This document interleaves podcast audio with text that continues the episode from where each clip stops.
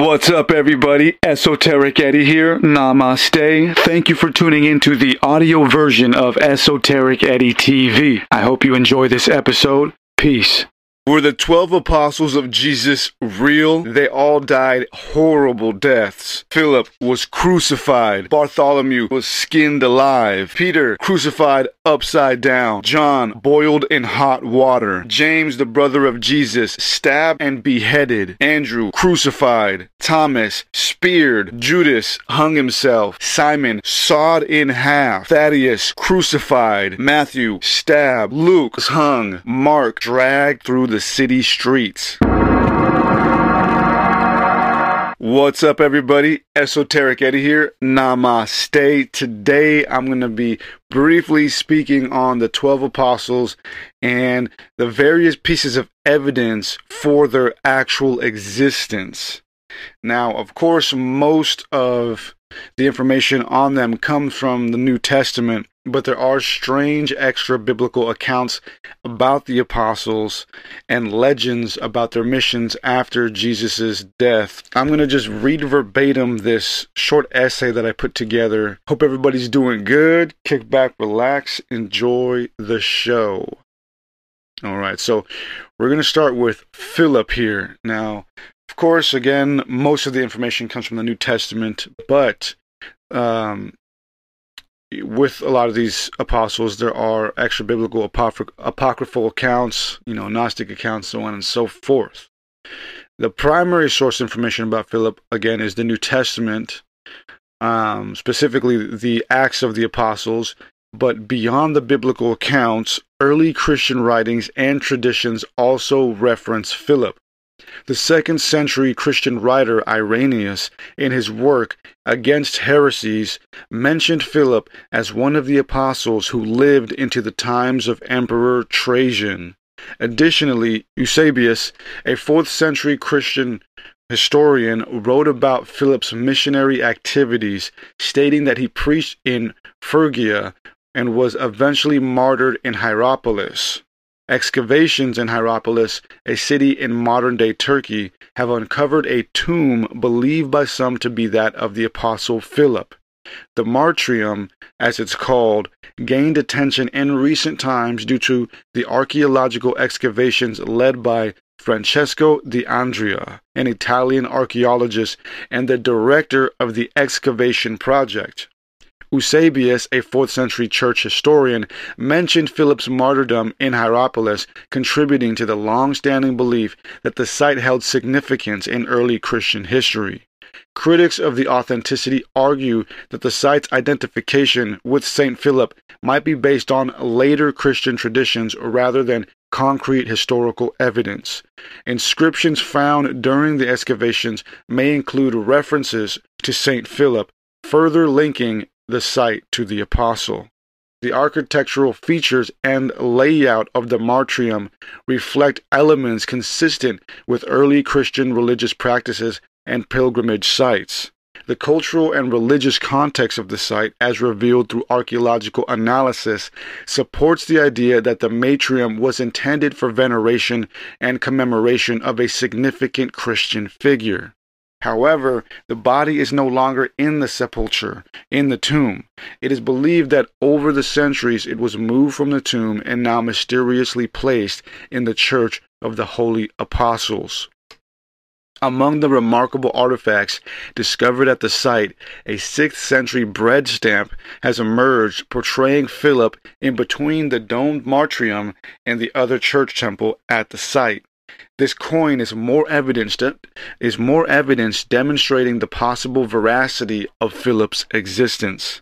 Outside of the Bible, we find an interesting story about Philip and the apostle Bartholomew traveling to Asia Minor spreading the gospel. In these stories, although not canonized in the New Testament, um, sorry, these stories, although not canonized in the New Testament, have captivated the imagination of believers for centuries, offering glimpses into the spiritual odysseys of these two revered figures. The apocryphal stories of Philip and Bartholomew find their roots in a variety of ancient texts, such as the Acts of Philip and the Acts of Bartholomew. According to these apocryphal accounts, the apostles Philip and Bartholomew embarked on extensive journeys through Asia Minor, spreading the Christian message, performing miracles, and confronting various challenges. One prominent episode involves the duo traveling to the city of Hierapolis, where they engage in debates with pagan philosophers and priests, showcasing the clash of religious ideologies in the ancient world. In one episode from the Acts of Philip, the apostle travels to the city of Hierapolis where he encounters a group of people who worship snakes. During his time there, Philip heals the wife of the proconsul of Hierapolis, Nicanora.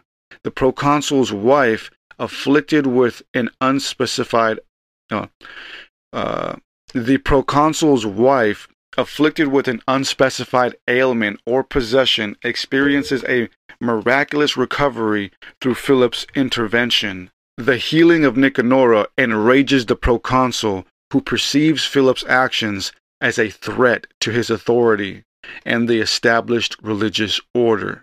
In his anger, the proconsul orders the arrest of Philip, signaling the beginning of the apostles' persecution.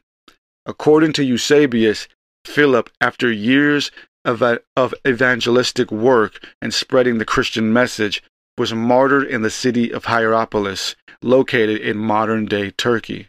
It was there where he was crucified. Yeah, so that's the Apostle Philip. And as we're going to see, there are a lot of these strange vestiges, these, these relics of the apostles, these tombs, these burial sites, and uh, in a lot of cases, bones and limbs. It's pretty creepy and weird.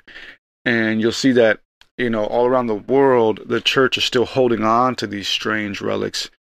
And um, it's kind of creepy and strange, but I get it, right? I mean, these were the apostles. Of course, they would want to hold on to this stuff. But um, moving on from Philip, um, we're going to speak on Bartholomew. Now, Bartholomew is my favorite of the apostles, especially um, his apocryphal book, which is known as the Acts of Bartholomew. There's also there's a confusion between the Acts of Bartholomew, the Questions of Bartholomew, and um, I forgot what the third name is, but I love the apocryphal works of Bartholomew, and I've I've made a, vi- a video on Bartholomew that you can go watch. And I love his story because in the questions of Bartholomew, um, the apostles and Jesus and Mary, sorry about that, my phone there. Mary, they go on a wild, like psychedelic ride as uh, Jesus shows them like all these secrets of the universe. And in that apocryphal work, it is revealed that basically Jesus views Bartholomew as the more wise or more significant of the apostles. And throughout the journey, Bartholomew is asking Jesus all these very deep questions, and that's why it's known as the questions of Bartholomew. And the very last question he asked him, which I resonate with, is, um, you know, basically, why doesn't the world know all these secrets? Like, aren't they worthy of knowing these secrets? And Jesus basically turns to Bartholomew and says, no, these secrets are not for everybody. Not everybody can handle it. These secrets are basically only for those who can handle it. And I love that and I resonate with that. And that's why Bartholomew is my favorite. Because uh, I feel the same way. You know, the, the truths that we speak on here in this community aren't for everybody to handle. They're for the adepts, those who can handle it, to take it in, process it, and then, uh, you know, express it energetically, artistically to the subconscious of the world so that they can take it in subtly so that it's not overwhelming for them. But anyway, so um, Bartholomew also has some interesting extra biblical stories about him traveling in Asia. The apocryphal stories of Bartholomew's travels in India and Asia originate from texts like the Acts of Bartholomew. A second century Christian work that exists in various versions. Notable episodes include Bartholomew engaging in debates with local philosophers, performing miraculous healings, and ultimately converting many Christians, or converting many to the Christian faith. These episodes highlight Bartholomew's divine authority and his ability to confront and overcome supernatural forces. According to the Acts of Bartholomew, as the apostle traveled through India proclaiming the Christian message, he encountered individuals, individuals possessed by evil spirits. Another episode in the Acts of Bartholomew involves the apostle encountering a temple dedicated to a local deity. Inside the temple, Bartholomew found individuals who had devoted themselves to the worship of this deity. The text suggests that these individuals were under the influence of demonic forces associated with the idolatrous practices. In response to this spiritual challenge, Bartholomew engaged in prayer and invoked the name of Jesus Christ. The text describes how the apostles' prayers disrupted the demonic presence within the temple, causing the idol to crumble and the evil spirits to flee. The inhabitants of the temple, witnessing the power of Bartholomew's faith, were subsequently converted to Christianity. According to tradition, St. Bartholomew met a gruesome fate, being flayed alive for his efforts in converting pagans to Christianity. Many artists over the centuries have depicted St. Bartholomew with elements of his martyrdom. For example, Michelangelo's fresco masterpiece in the Sistine Chapel, The Last Judgment, features a dramatic portrayal of St. Bartholomew holding his own flayed skin. The apostle's skin is depicted draped over his arm. Gregory of Tours, a 6th century Gallo Roman historian and bishop, wrote about the miraculous arrival of St. Bartholomew's body on the shores of Lipari.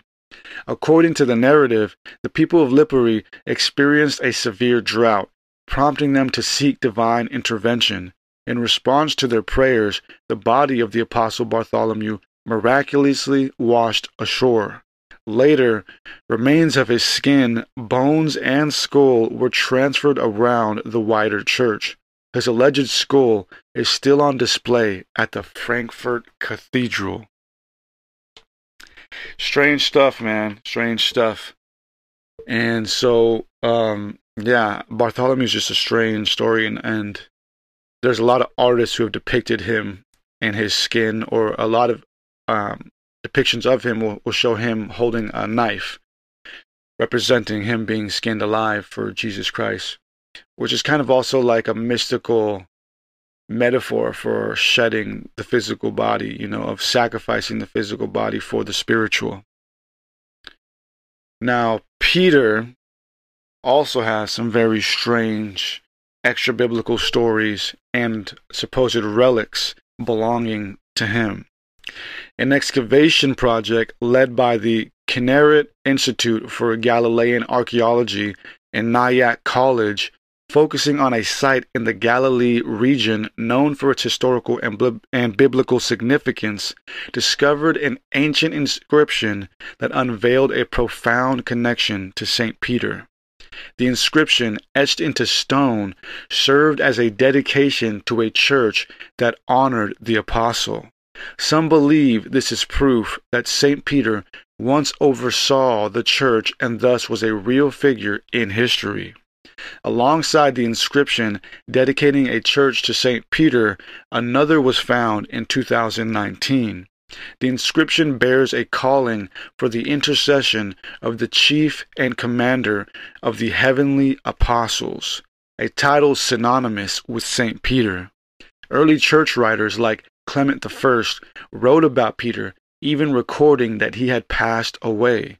According to most accounts, Peter died a martyr, being hung upside down by the Romans. Yeah, so there's this inscription there, um, you know, allegedly claiming that this church there was oversaw by Peter at some point.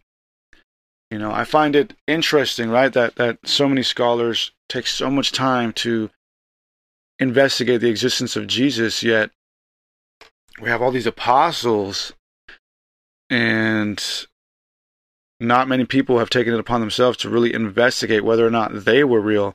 And more interestingly, and I want to make a video on this, I want to investigate the people that came after the apostles because although the, the apostles still live in that vague area of legend and myth, but after them came the first church fathers like Poly, uh, Polycarp or Polycarp, Polycrates, as he's known. I don't know how to pronounce these damn names, but uh, he's known as Polycrates or Polycarp, who is regarded as one of the first students of the apostles themselves. You know, he's regarded as a real figure. So, yeah, we have Jesus and then the apostles, and then we start to step into the realm of actual history when we have the first actual priests and and and uh, church fathers and writers, and then so it's like where these guys the ones who just made it all up?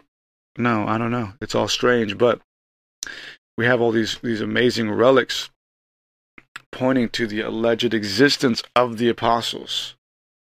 Now, John, of course, also has a lot of these strange vestiges of his supposed existence.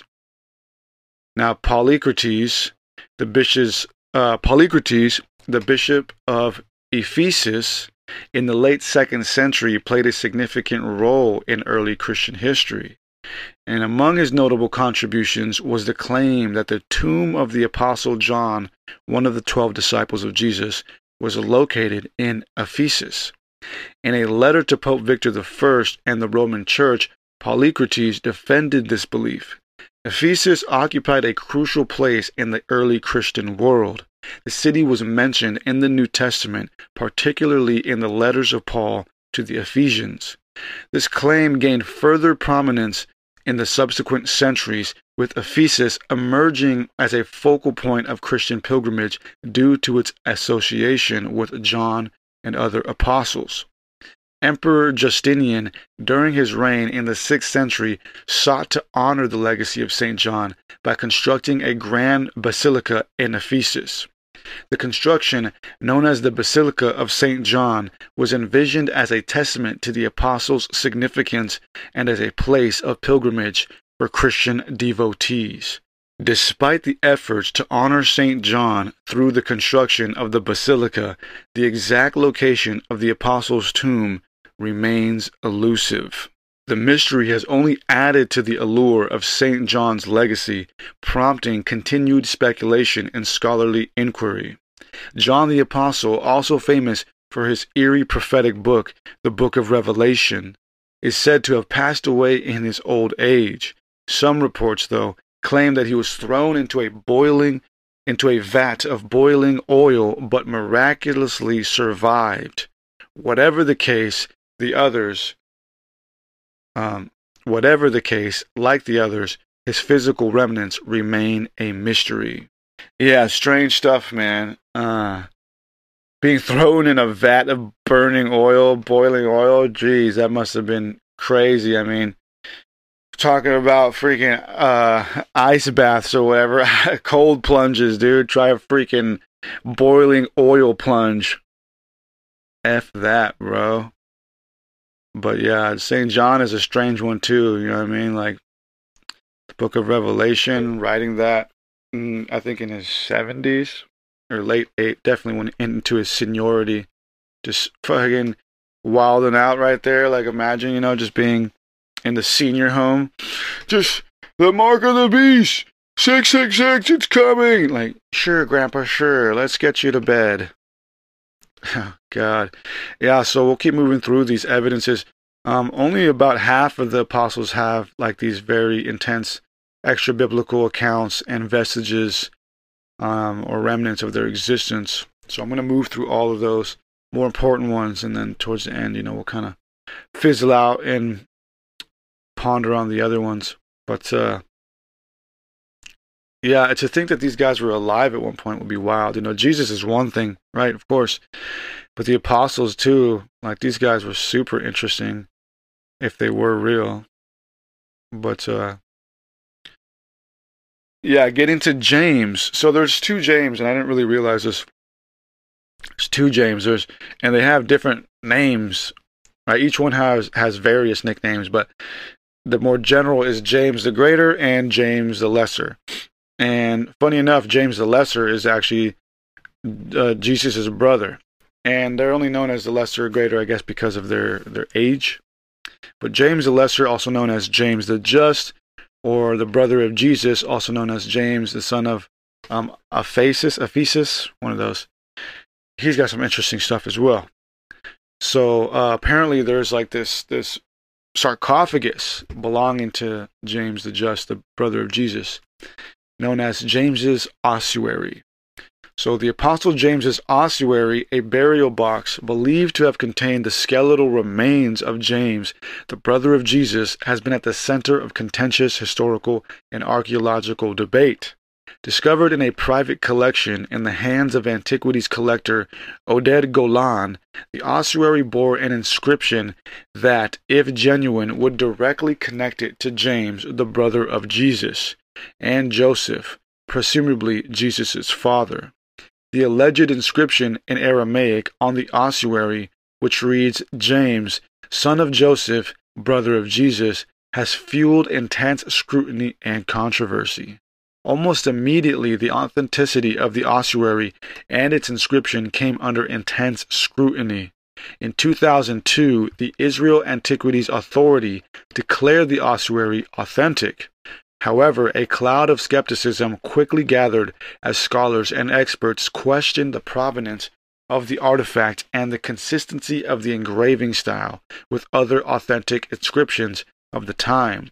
Two eminent paleographers, Andre Lemaire of the Sorbonne and Ada Yardeni of the Hebrew University of Jerusalem, verified that the inscription was authentic. However, other authorities believe that the second half of the inscription, bearing the title Brother of Jesus, is a forgery. In 2004, the Israel Antiquities Authority indicted Oded Golan on charges of forgery, fraud, and deception, alleging that he had produced fake inscriptions on several artifacts, including the James ossuary. In 2012, after an extended legal battle, Oded Golan was acquitted of the forgery charges related to the James ossuary. The court's decision was based on insufficient evidence to conclusively prove forgery, leaving the authenticity of the inscription in, in a legal gray area. The acquittal did not, however, settle the academic debates. Skepticism and uncertainty persist within scholarly circles regarding James's ossuary. Well, are the remains truly that of Jesus' brother? We may never know. And again, the ossuary, the remains are kept within the church. You know, it's like, it's strange that we aren't really like told about all these remnants, or they're not. I mean, obviously, within the church world, they're a huge deal, but you would think that they would be a much larger deal to the wider world. You know, if they're real, I mean, if these are the real artifacts and, and remains of these guys, like, that would add a whole level of credibility to this whole New Testament thing and Jesus being the Son of God thing, right? But it's strange that they're not really like that big of a deal. Like even in the church, we're never told about these things. I never heard about any of this stuff growing up in the church. Maybe it's because they're not real, you know? I don't know. But uh carrying on, we've got James the Greater. Um who's a strange character. And um, in the Gospels, the James the Greater is often identified as one of the sons of thunder, along with his brother John, a title suggesting their passionate and fervent nature. Sons of Thunder, I never heard about that. I gotta look into that. That's kind of weird. Like, what the heck were they? A secret sect of Zeus worshippers or something? I don't know. James, along with Peter and John, formed an inner circle of disciples witnessing significant events such as the Transfiguration. Yeah, and this idea that there was an inner circle within the apostles is strange, and I've heard that before. There's, there has to be there has to be some esoteric secret line belonging to the inner circle of the apostles, and maybe that's what the Knights Templar was. And that's a whole other thing too, because the Knights Templar, right, they went out to go not just expand the Christian empire, but to go reclaim uh, Christian artifacts, like maybe some of these these things, right? I think I did mention that in this somewhere in this essay, but it, it is alleged that these guys went out there to go reclaim a lot of these artifacts and reclaim these bodies and keep them hidden somewhere for some weird reason. Um, so legend has it that James the Greater preached in Spain, but was later beheaded in Judea, being the first to be martyred among the apostles. As the legend goes, St. James faced martyrdom in Jerusalem around 44 AD at the hands of King Herod Agrippa. Following his death, his disciples are believed to have taken his body back to Spain, fulfilling his wish to be buried in the land where he had preached. Queen Lupia, a Celtic ruler in northwest Spain, moved by divine inspiration, ordered the construction of a stone chapel to house the apostles' relics. The chapel eventually evolved into the Grand Cathedral of Santiago de Compostela. Many believe that his body may be resting there to this day. It's like why do is it many believe? Like is it there or is it not? Right? And I found through this research that there are various churches throughout the centuries who have claimed to have the real re- relics of certain apostles. Like, yo, this is the real skull of James the Greater, and then this other one over there would be like, no, no, this is the skull of James the Greater. When all along, like, they're both just like random skulls of some random medieval guy who's just like, I'm not James, I'm Alfred. You know, like, it's pretty important stuff. Maybe we should like, you know, verify this. Like, Whose skull is this? For real. Uh, okay, moving on. We got Andrew. Now, of course, Andrew played a big role later on with like Andrew's cross and all that stuff, which I believe is more revered in the Eastern Orthodoxy. But the, the Church of St. Andrew in Patras, Greece, holds a unique place in Christian tradition as the purported final resting place of relics belonging to the Apostle Andrew. Among these relics are said to be a part of his finger and a portion of his skull. Like who who finds this, right? Like why why just a finger? And how? It's like I found the finger of Andrew. It's got to be the finger of Andrew. Look, it matches the description. Like, where's the rest of it, bro? What'd you do with the rest of it? It's almost like they ate the rest of it or did a weird ritual with the rest of it and were only allowed to keep the finger. You know, the reptilians were like, we're going to eat the entire body of St. Andrew, but you can have this finger if you'd like. Weird, man. Um, yeah, so the price the, the precise details of how St. Andrew's relics reached Patras are steeped in legend. One version of the story suggests that St. Andrew's remains were brought to Patras by St. Regulus, Regulus, Regulus, a 4th century bishop. So it was Regulus. It was him. He's the guy who uh, discarded the other body and sold it to the reptilians. Another tradition credits the Byzantine Emperor Constantine the Great with, with transporting the relics to Patras in the 4th century. Yeah, so again, it's like we have these myths and legends of Jesus and the apostles, but then we have these re- these very real historical figures like Saint Regulus and Constantine, who are claiming to have found these relics. It's like I want to investigate these guys further. Be like, bro, what kind of shit were you on? Where you were like claiming to have found the finger of St. Andrew? Sure, buddy. All right, carrying on. We have another one of my favorites, and of course, one of the favorites of the esoteric community St. Thomas. The legend surrounding St. Thomas's travels in India gained prominence through apocryphal texts, including the Acts of Thomas and the Gospel of Thomas. These writings, though not included in the canonical New Testament, contributed significantly to the formation of the St. Thomas Christian tradition in India.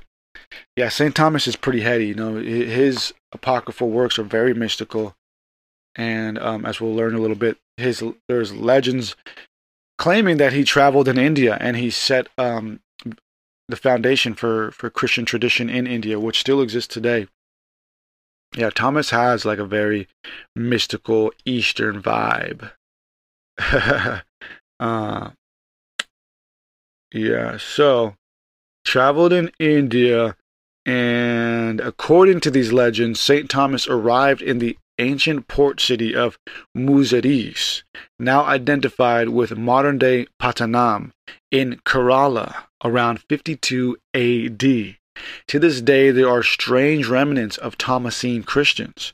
The Syrian Christians of Kerala, also known as St. Thomas Christians, represent a unique and ancient Christian community in India. Rooted in traditions tracing back to the apostolic era, era, their identity is intimately connected to the arrival and teachings of St. Thomas. He is said to have preached the gospel, performed miracles, and established a Christian community there. The Acts of Thomas narrates incidents such as the conversion of a local king and queen, the construction of a church, and Thomas's eventual martyrdom. The legends of St. Thomas's travels have permeated the cultural fabric of Malabar, influencing art, literature, and local customs. Pilgrimage sites associated with St. Thomas, such as the St. Thomas Mount in Chennai in the St. Thomas Syro Malabar Church in Palayur attract believers seeking spiritual connection with the apostle. Legend has it he was murdered by local priests of Kali. According to these traditions, St. Thomas was martyred in Maya, Mylapore near present-day Chennai, and his mortal remains were buried at the St. Thome Basilica. The basilica houses a crypt believed to contain the tomb of St. Thomas. According to tradition, in the 13th century, the relics were transferred from Mylapore to Edessa, modern day Urfa in Turkey, and later to Ortona, Italy, where they are allegedly now held. This tradition is associated with the arrival of the Crusaders in the Holy Land and their efforts to safeguard Christian relics. In Ortona, the relics are venerated in the Cathedral of St. Thomas the Apostle. The, the cathedral houses a precious reliquary said to contain a fragment, again, of the Apostle's finger. like, what's up? What's up with this, man? What's up with this finger worship? I don't know. There's got to be something weird and occultic to this, yo. To my occult uh, friends out there who study the occult and rituals. What's up with this finger thing, man? Is there like a weird ritual having to do with fingers? I feel like it's like this like Exodia thing, you know. Did it for anybody out there who knows Yu-Gi-Oh or whatever? You know what I'm talking about. I grew up as a Yu-Gi-Oh kid. I liked Yu-Gi-Oh when I was like in elementary. Nerd alert. But um, for those of you who don't know, there was like this like master god or whatever named Exodia, and they sold like his body parts separately. So you had to get like the left hand of Exodia, the right hand of Exodia, and all these five different body parts to make up the entirety of Exodia so you can play with him. And so when I was reading all this research, I was like, this kind of creepy. It reminds me of that. I'm like, what if it's not the the limbs of the apostles, but what if these are all existing limbs of Jesus? And they don't want us to know that. And it's like they're keeping them separate. So it's like what if we went around the world and we collected all these fingers and we like got the entire hand of jesus you know like some kind of uh infinity stones right? Like the infinity fingers of jesus. And then we could like sew together like a glove or something. And we'll have the hand of jesus and we can wield the powers of christ on earth. Yeah bro no, no, creepy stuff, bro. But I love the traditions of Bartholomew and, and, and Thomas having to do with India and Asia. Like it's this awesome blend of Western and Eastern uh, esotericism. It's awesome.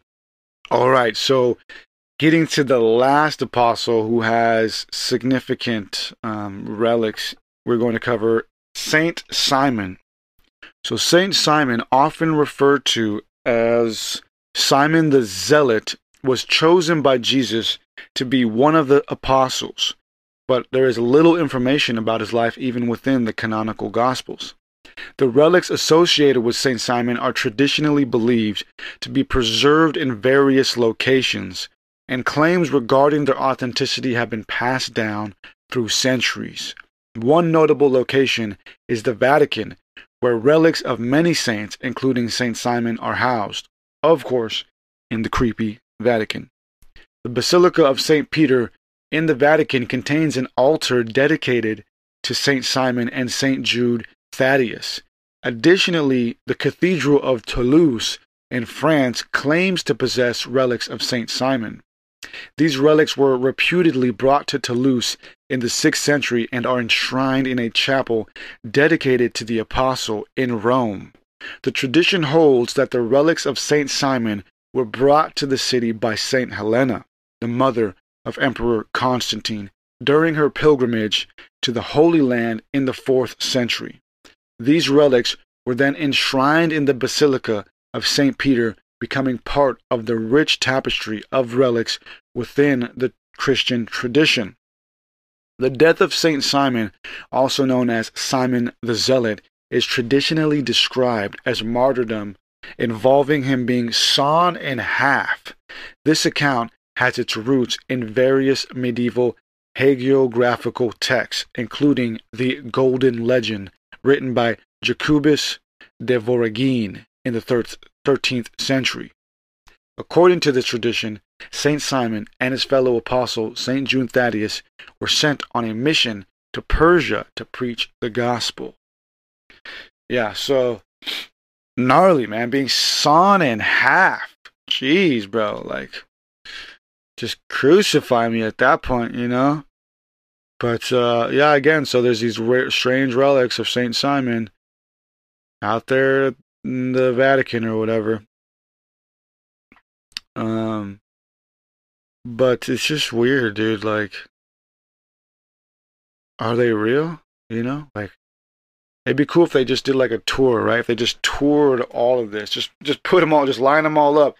Hey, come on down. Come to the Apostle Carnival. We got the finger of St. Andrew here, the skull of St. John there. Look, it's the foot of Simon or whatever. Like, that would be pretty awesome. You know what I mean? Like, just do a huge tour. Just tour all the apostles' relics, all their strange tombs, fingers, or whatever. That'd be hit. I feel like that would sell for sure. Um, wow, man. And so that's pretty much the major the majority of the uh, existing relics and apocryphal texts. The rest of them aren't that compelling. And dude, it was weird because like I was I was doing research on this and I was like, who really are the twelve apostles? Because there's also kind of confusion there. So apparently Luke, Mark, and Matthew aren't apostles. They were later added, you know, as disciples. I never knew that.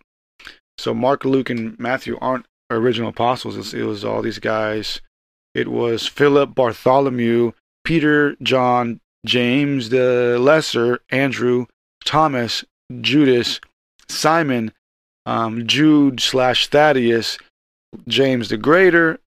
Uh, that's 12, right? 1, 2, 3, 4, 5, 6, 7, 8, 9, 10, 11. 11. Who's the 12th? God. Oh, I guess Matthew. And Matthew was an apostle. But Luke and Mark, Luke and Mark were not apostles. They were later added as disciples. But uh, finishing this off, as for the rest of the apostles and later added disciples, there isn't much remaining of their bodily remains, nor are there any significant pieces of evidence for their existence. Judas Iscariot, of course, hung himself, with his remains lost to time. His place of death is known as Hakeldama, field of blood where a monastery now resides. Oh, yeah, let's just put a freaking monastery over the place where this guy who betrayed our Lord and Savior hung himself. That's not strange and occultic at all. Uh, Thaddeus was crucified. Thaddeus, the Badius. Oh, right? Thaddeus, the Badius the gladius anyways yeah he was he was crucified of course most of them were crucified and actually most of them were crucified upside down to their um, request they they thought they were not worthy enough to be crucified up like their lord and savior who came to um, do right by the world right they Christ was crucified up to signify his mission to come and correct the world, and these apostles were crucified down to signify their flawed sinnery. And Luke, Luke was hung. Uh, Mark was dragged around the city streets until he died, and Matthew was killed in Ethiopia. You know, I feel like this is one of those like the ending of a movie. You know, those movies where it's like it shows what happened to the to the characters. Like, yeah, and Thaddeus went on to preach in Persia or whatever and was crucified. Luke went on, went on to go preach over here and was hung. Mark, Mark, well, we last heard about Mark being dragged around in the city streets after trying to preach love and peace. And as for Matthew, well, Matthew was last seen in, in Ethiopia preaching the gospel until he was stabbed for being too annoying to the Ethiopians. But uh, Thaddeus's remains are said to be placed at St. Peter's Basilica, where a lot of these guys are said to be currently held. Luke's body, though, has been argued to be held by different monasteries over the centuries. The real skull as they claim, is purported to reside in the temple in Thebes over in Greece. So there's this weird history about two supposed bodies of Luke. There, there was a story where there were two different churches who claimed to have uh, Luke's body, but it turned out after this weird, you know, battle one of them had only one of them had of course only one of them had him but after debates and and verification one of them it was found that one of them was lying and did not have the actual body. The other one did. And so um yeah and then there's also this strange thing known as luke's tomb. So there was this tomb that was found that was supposedly luke's tomb and all this strangeness. Um Matthew's body, though, is purported to lie in the crypt beneath the Cathedral of Salerno, Italy. Creepy. It seems as if the many vague remnants of the apostles scattered around the world in ver- are scattered around the world in various sacred church buildings. Are their true remains being hidden from the public? Are we being shown fake limbs and skeletal remains so that the religious fervor can be manipulated? Were they ever real to begin with? All we have are legends of twelve weary travelers claiming to have met God in the flesh, preaching the message of this God around the known world, dying in most cases horrible deaths. And along with these legends are the strange relics and supposed bodily remains of these divine emissaries.